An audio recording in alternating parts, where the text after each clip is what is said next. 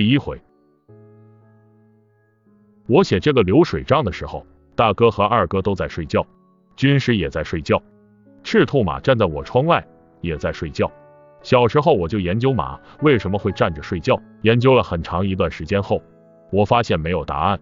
而苦恼的是，我的童年唯一能记起的事就是这个了。长大以后有段时间，我开始研究大哥和二哥为什么要睡在一张床上，同样也没有答案。军师对我说过，这个世界有太多的事是没有答案的。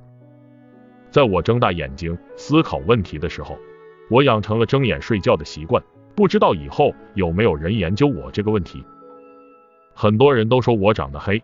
魏延说：“我掉进煤堆里绝对找不着。”其实我觉得他长得跟只绿头蝇一样，有什么资格来说我？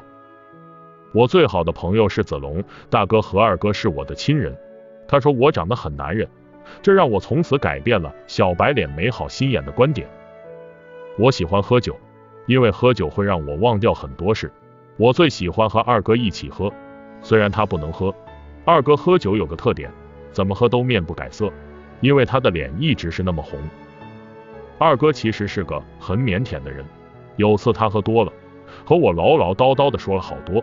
他说他小时候和女生说话会脸红，而偏偏坐在他前后左右的都是女生，于是他的脸就变成了现在这个样子。二哥不能喝酒，二两的小杯只喝一杯就可以睡在马棚里了。因此在温酒斩华雄的时候，我就知道他不会喝曹操那杯酒。否则我又要到处去找他了。我的酒量还可以，是二哥的两倍。